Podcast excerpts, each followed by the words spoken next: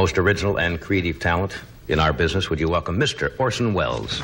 Ladies and gentlemen, Orson Welles again, come to call for another visit. Good evening. This is Orson Welles.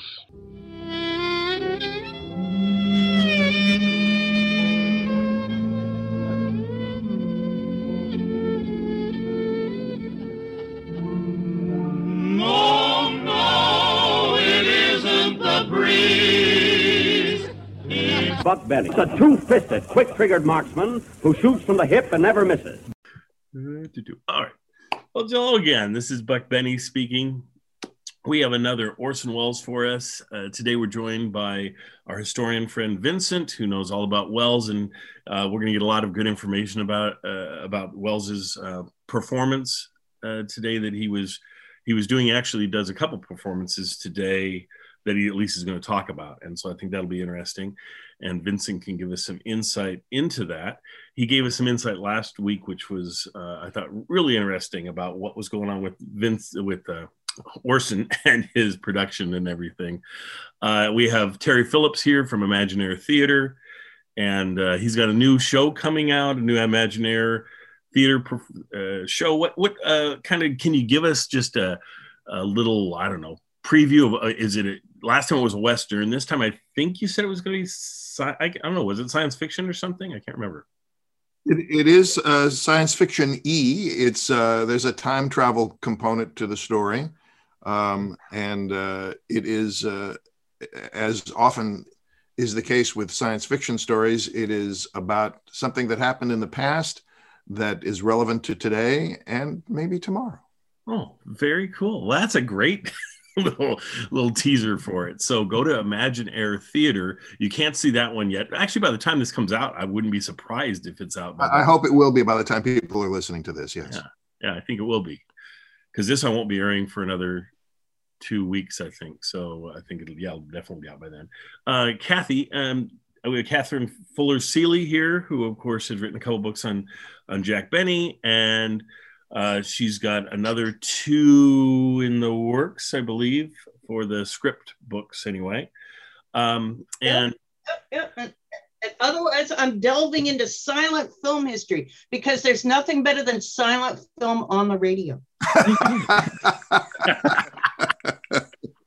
we should start airing some silent films that we present for my podcast. That would be great. Now, in this period of silence, they're actually saying this on the screen, and we we, we can sort of dub it. Kathy, um, the uh, oh, and you're drinking your tab. That's great because you tell us a little bit about you. You went on a tab spree here, getting the tabs, and I don't think they've heard the story. Tell us your Well, tab exactly. Getting the, the last, getting the 50, the last 48 um uh 12 packs available in North Austin that the Coca-Cola company actually sort of gave as a present to me, although I had to buy them. Well, I'm down to my last three 12 packs. And and being a woman who is not yet retired and still has an income, I'm going, I must still have tab. Amazon will sell me a 12 packet tab for $20. And so if I limit myself to just one a day, I can almost justify paying $20 for a 12 pack of, of sugar-free soda.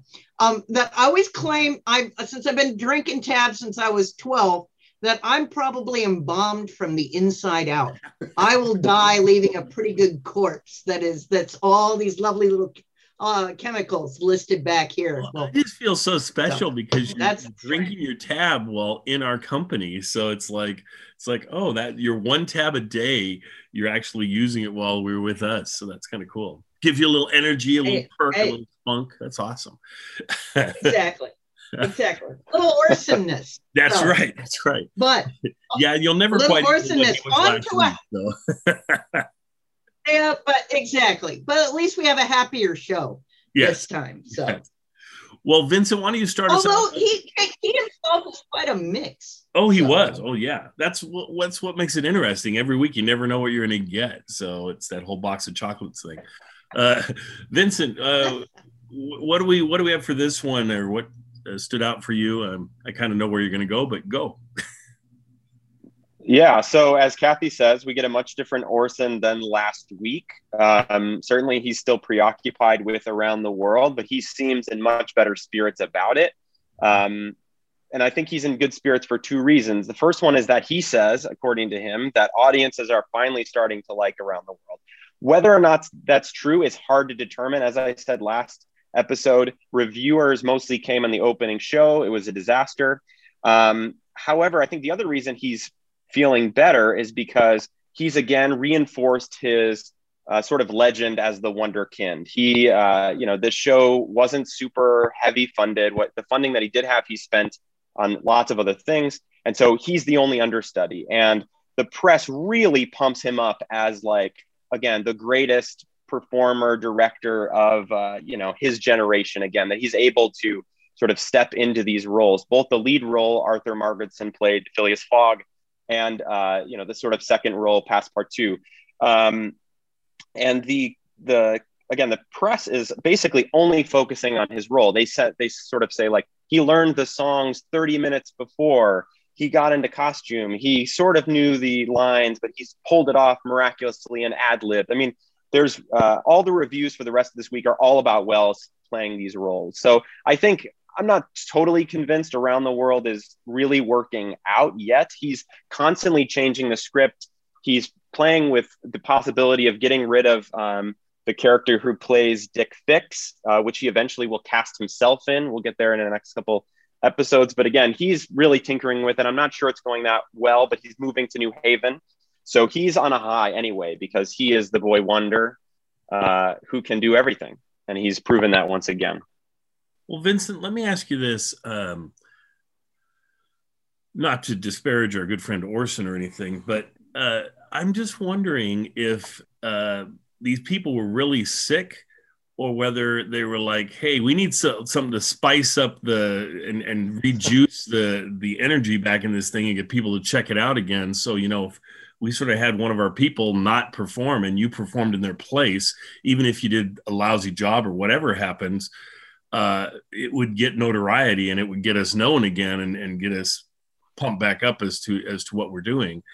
Uh, do yeah, that's a possibility, or I think it's. I mean, with Passepartout, I wonder. I mean, uh, it was played by a rather young gentleman. The role is young, so why he was sick, I don't 100 percent know. Although they are, as well said in this, uh, you know, their rehearsals are sort of on the fly, so they're probably exhausted. Arthur Margetson, who played Phileas Fogg, um, he had health issues later in his life, uh, and I, and there is some evidence that a doctor did come very late uh, in the day. I think it was like seven o'clock. The show started at eight, um, and said, "Yeah, you shouldn't perform. You should go back to your hotel room." So I think that's unlikely with that role. Whether or not Welles was like, "Wow, we got a ton of uh, you know fame from me doing this, stepping into this role." Maybe I'll step into the other role if you're kind of not feeling well. I mean, that's a possibility but he doesn't do it again. I will say um, for the rest of the uh, the show's life.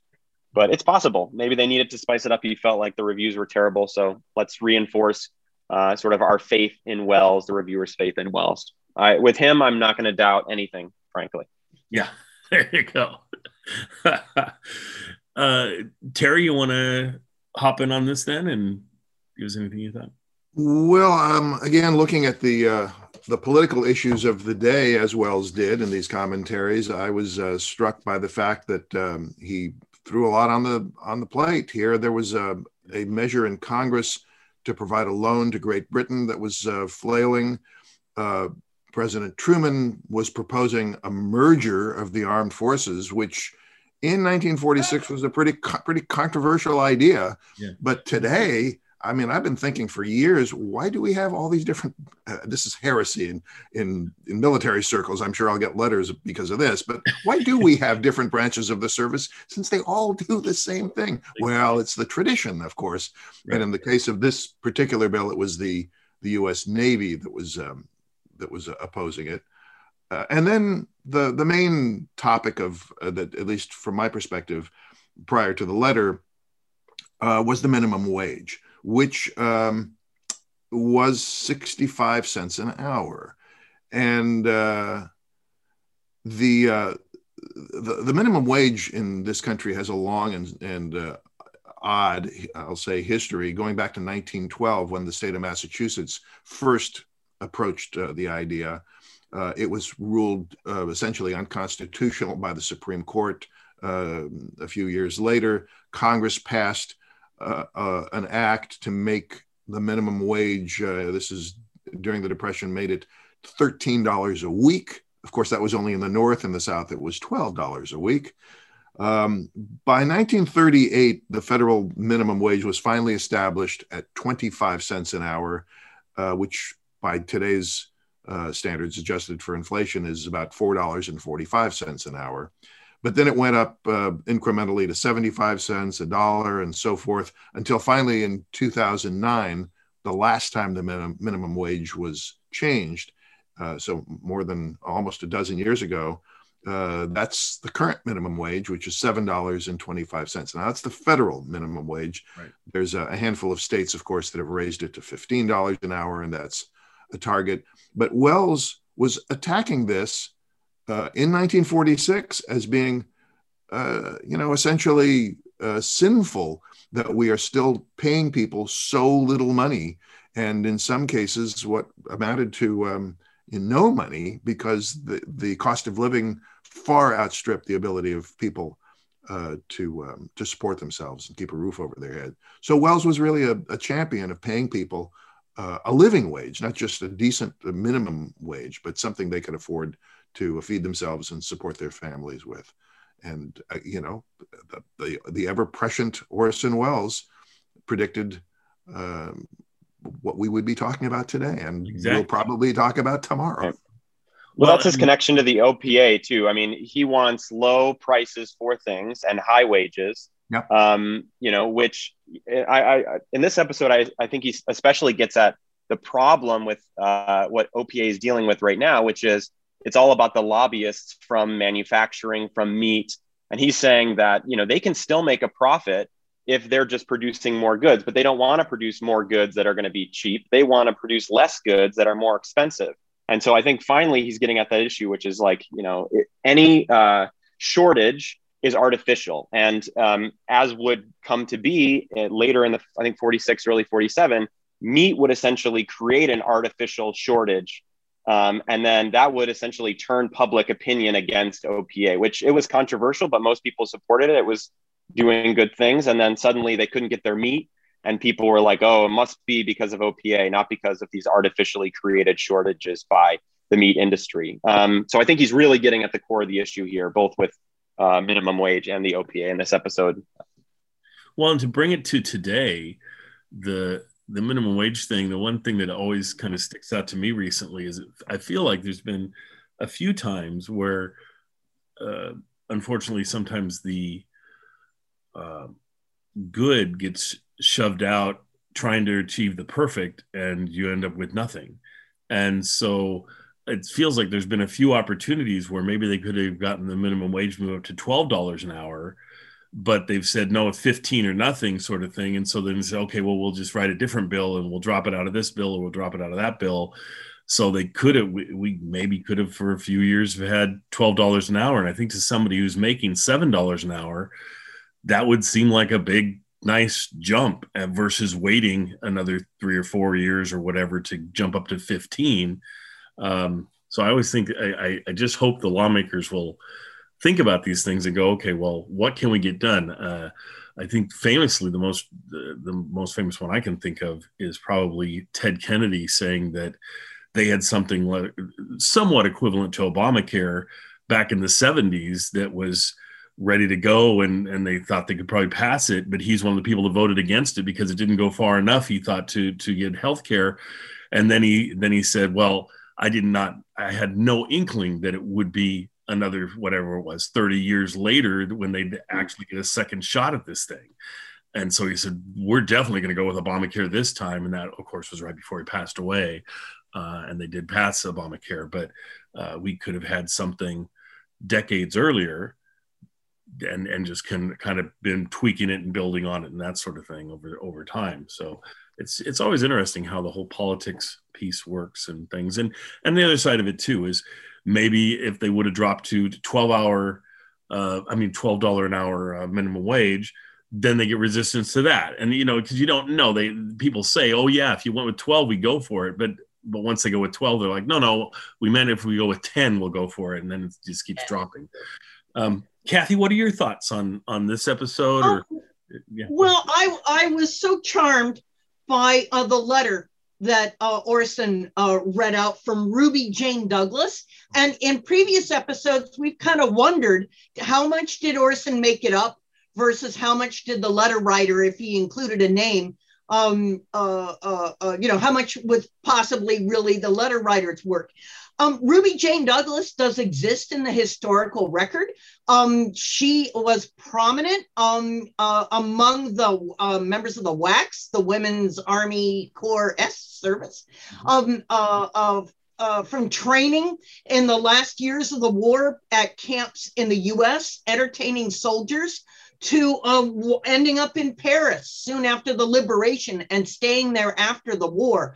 She tells this wonderful story about 30 members of the company, and she doesn't play up. She just says that they're like women with the army. She doesn't play up that this is an entertainment company, although she says Madeleine Carroll is uh, the movie star is along with them. But she tells this um, sweet story about going out to the village of Saint Cyr um, um, and uh, having the group uh, give a party for uh, the orphans. And she tells some sad stories about little boys and girls who had lost their parents, who had nothing.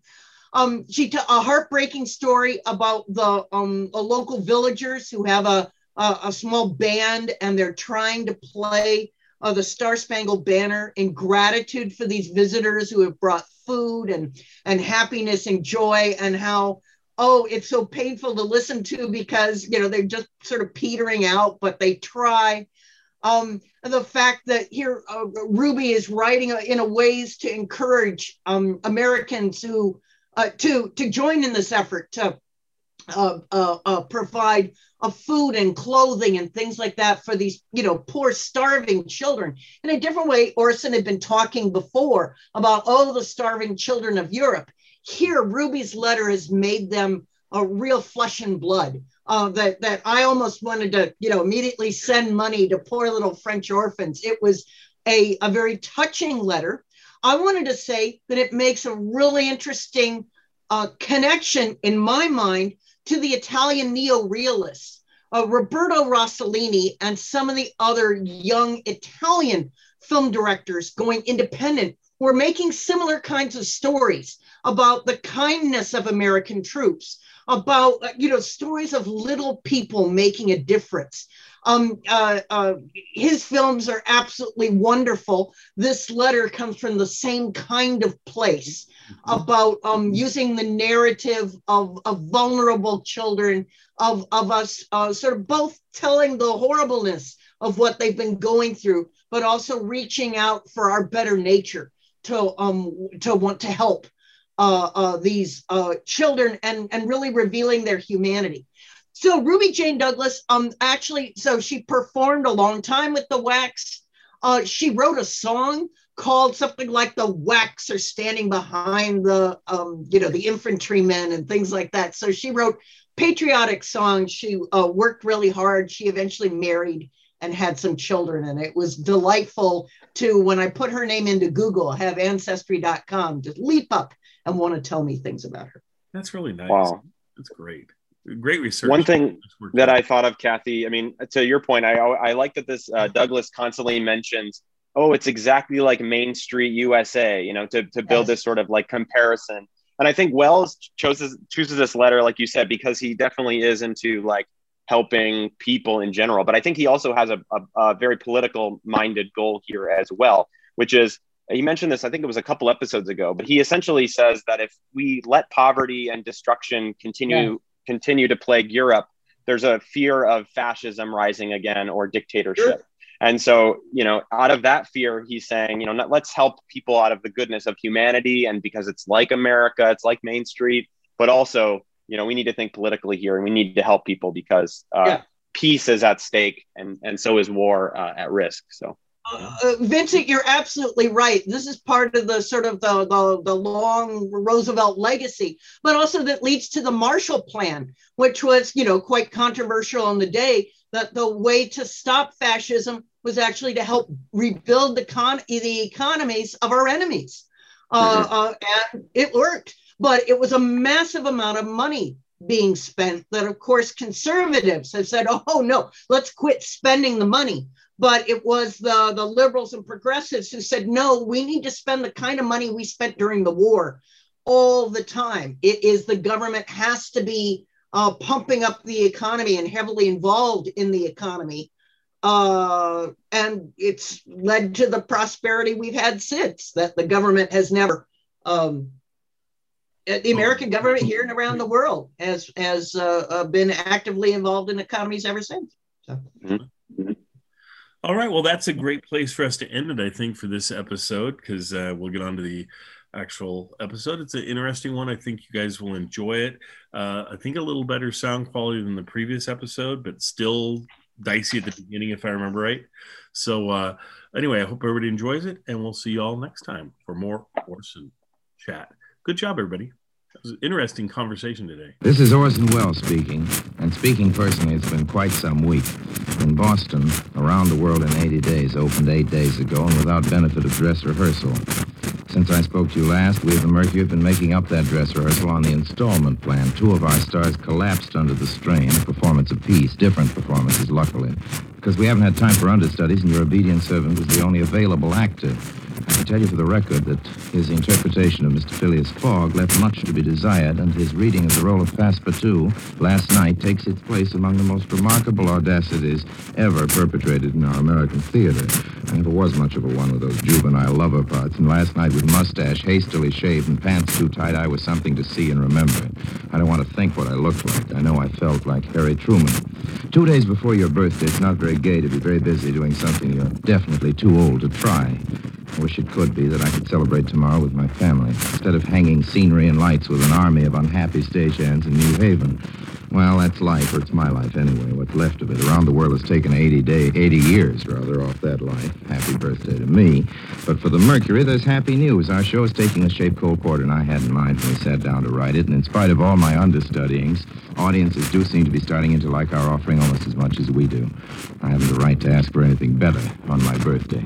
But this week, I'm not going to talk about myself and my show. I tried it last week in a condition of such desperate physical collapse that some radio listeners, attending my tone more than my text, imagined that the microphone had been brought to my deathbed and that the Mercury Theater itself had been brought to death's door and that this Sunday editorialist was making a funeral oration over the corpse of the entire liberal cause. This impression, luckily, has little basis in fact. However, now that the palsy stop has been filtered out of my voice, maybe I can be permitted to point a finger in a couple of gloomy directions without seeming to be up to my old profession of announcing the end of the world. Happy birthday to me and to you, too, whenever you were born. I was born on May 6th, 1915. They were fighting a world war then, and on May 6, 1945, they were still fighting the same war. There was shooting on the front from Linz to Chemnitz, but it did look a good deal like peace in Europe. On May 6, 1946, I don't think it'll look much like peace anywhere. The peacemaking machinery has all but collapsed, and I hear from Paris that Mr. Jimmy Byrnes has started in to whisper that he may be coming home sooner than he planned. A year ago today, the war was all but over, and this month the draft expires. Next month, the congressmen are going home. The odds on passage of the British loan, they're longer every day. The Senate, of course, may pass the measure, but next month, the congressmen are going home. The president's proposal for merger of the armed forces, it's still bottled up in committee where the Navy Department wants to keep it. The bill to raise the minimum wage to 65 cents an hour, it's dead. Next month, the congressmen are going home. The price gougers are dreaming of a black Christmas. It's 55 days till that black Christmas. The black marketeers are jam packing warehouses with food and clothing and automobiles with refrigerators and radios and furniture and other such black Christmas goodies, all against June 30th, all in the greedy hope of the death rattle of the OPA. What, again, another broadcast about OPA? Not a whole broadcast, if you please, but a minute or two, if you don't mind. Make no mistake about it, this OPA business is the most important domestic issue we've faced in 10 eventful years. Sky high prices, and except for the lucky few, Rents and food practically out of reach. A crazy money sickness burning the nation like fever. It's coming just as sure as God made little apples. Just as sure as men sold little apples on street corners in that numb bleak season which was the depression before this depression. The one due soon. Unless, unless the Senate kills the crippling amendments of the OPA bill. Meanwhile, the heaviest mail in Washington's history is piling up on the desks of our elected lawmakers. Over a million letters. Some congressmen and commentators are claiming that the fight for OPA is a propaganda device. Who, please, do these congressmen and commentators think are writing all those letters? One million propagandists? Congressman Crawford, you admit you didn't write your amendment, the one that would add $400 million to the price of automobiles. Well, Mr. Congressman, if you please, who did write it? The friends of inflation are trying to win friends, trying to influence people with the fantasy that price control interferes with production and shortages. Production and shortages, well, what about them? Let's look at the facts.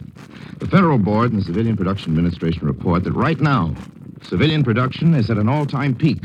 Right now, civilian production is 69% higher than it was in 1939. Right now, we have 52 million people at work producing goods and services.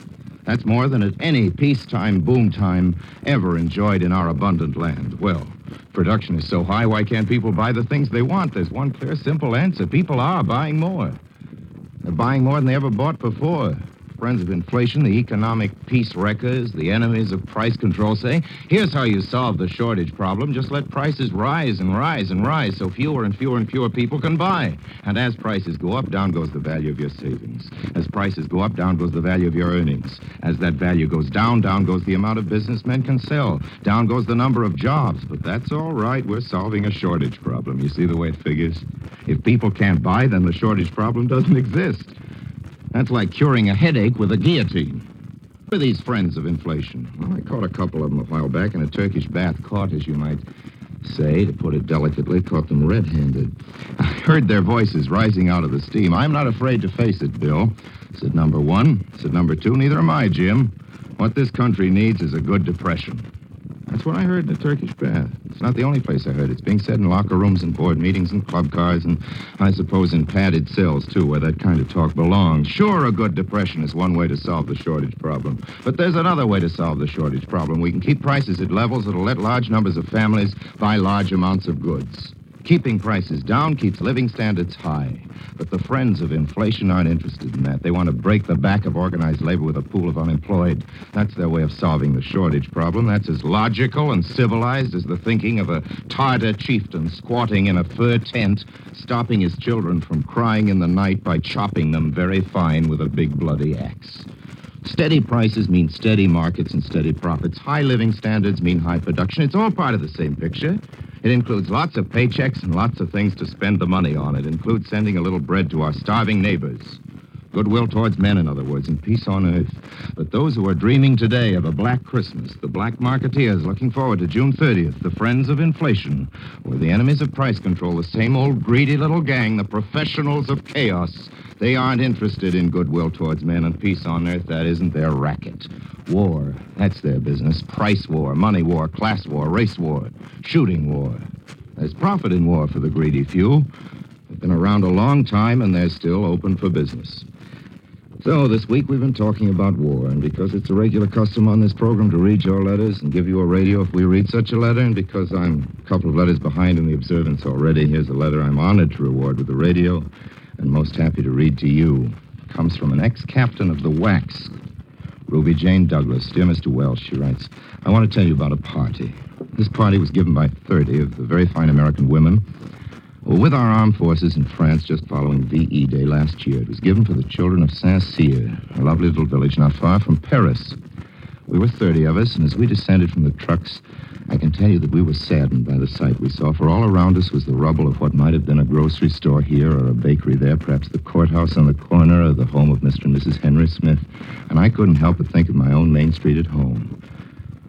How I should have felt if I'd been standing in the shambles of familiar sights instead of this little French village. On every side of us were French men and women and children to meet us, and it'd be hypocrisy to say that they were friendly, for they weren't. Perhaps more than anything else, it was curiosity that brought out the town. For the week before, Miss Madeleine Carroll, the famous actress, who gave up a shining career to join the American Red Cross, had visited their mayor and explained to them that we wanted to give a party for the orphan children. At any rate, the mayor came forward to greet Miss Carroll and all of us who were there. He was dressed in a worn suit and frock-tail coat complete with boutonniere.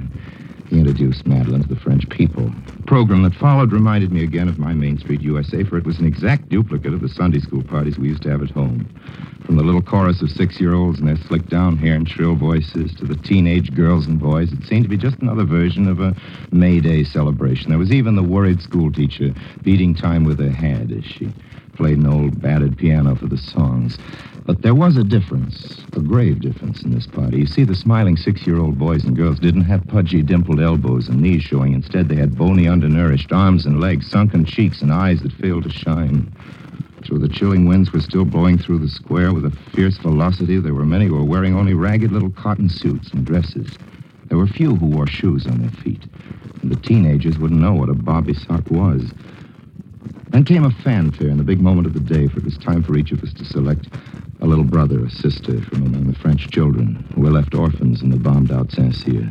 The mayor and a committee of French women had selected 30 children who needed the most help and food, and one by one these came forward, as the mayor called their names. There was a little boy whose father had been a pilot in the French Air Force, shot down over German territory. In a ragged red dress was a small girl whose mother had been taken away by some of the Nazis while her father was in the French army. A dark-eyed blonde child with long curls had simply been found one day in a blasted home. No trace of her parents' bodies had been discovered. Tears filled my eyes when my little brother was chosen and appeared out of the crowds. His name was Pierre. He was eight years old, with the most freckles and the reddest hair I'd seen since I left the States. Well, I could envision his being the most mischievous young man in school, cutting off girls' pigtails, sneaking off the swimming hole. Instead, he was very serious, very quiet, and quite frightened as he climbed the steps to the platform. However, he looked at me, and a grin appeared on his face as he approached me, bringing with him a huge bunch of wild roses, sadly wilted from being clutched so tightly in his grimy little hands. And he stopped in front of me and made a stiff little bow that evidently had been practiced for the occasion, and thrust the bouquet into my hand and said, Bonjour, Mademoiselle Capitaine. I swallowed with difficulty, answered him as best I could, and kissed him on each cheek as we'd been instructed to do in accordance with the French custom. One by one, each WAC smiled and greeted her little adopted friend, and program was nearing its end. And the once famous Saint Cyr band stood to play in public for the first time since the Germans had occupied France. These musicians had hidden their instruments away to prevent their being seized by the enemies and were just now able to bring them out of hiding. Although there were now only about 15 members left from an organization that had once numbered well over 50, they played with gusto. And in honor of their American visitors, they announced the Star Spangled Banner. It was a struggle for them to play it, but they weren't at all sure of the tune. Still, they struck the first three notes, and our hands flew up in a salute to our flag, but they floundered, became completely lost, and stopped. And our hands came down. They began again. Up went our hands. This time they produced a tune that might have just as well been mess call or reveille. It's our national anthem. Then thunder and lightning flashed. The rain came down in drenching torrents, but not one of the people moved. For the thunderclap would not be followed by the flash of a dropping bomb. The lightning would not mean a shower of stones, metals, and dismembered human bodies. And the cold rain would not be putting out huge fires started in the homes of these people.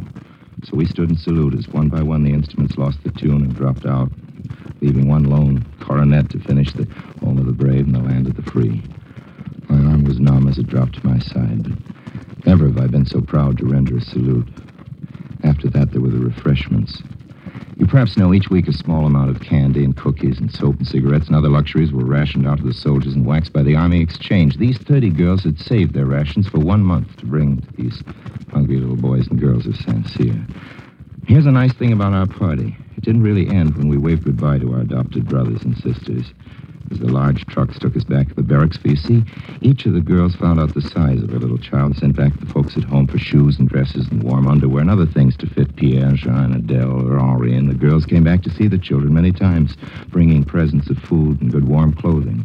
I saw several of the WACs that day with their children up on one of the tables, and the girls were drawing on a piece of paper the shape of their tiny feet so that Mother could go to the store on Main Street, USA, and find a pair of shoes that would fit the little one. Well, Mr. Welles, this letter is not meant to be a tribute to any one person or group of persons. The one cause of this letter is the hope that it will serve to remind us that while we live comfortably under a warm roof, even though it may be a little crowded in some cases, what with several families sharing it, let's remember that there are people all over the world who've lost not just one house, but an entire town. What about their housing situation? While we stand in line for hours in front of a store to buy nylon stockings, men and women and children gather daily outside Army mess halls over the world, begging for the scraps of garbage to take home in pots and pans so that they'll have something for their families to eat. I've been thinking, Mr. Welles, it'd be wonderful if every person in these bountiful United States did what those WACs did in Saint Cyr, France, if each of us adopted an imaginary brother or sister among the men and women in the world who need so much. Then I think we'd be able to sing in our hearts the song of the angels on that certain evening long ago. Peace on earth, goodwill towards men. To ex-captain Ruby Jane Douglas, our thanks for her letter and for a very fine suggestion. To you, my thanks for joining me this week. Please let me come call again, this same time, next Sunday. Till then, I remain as always, obediently yours.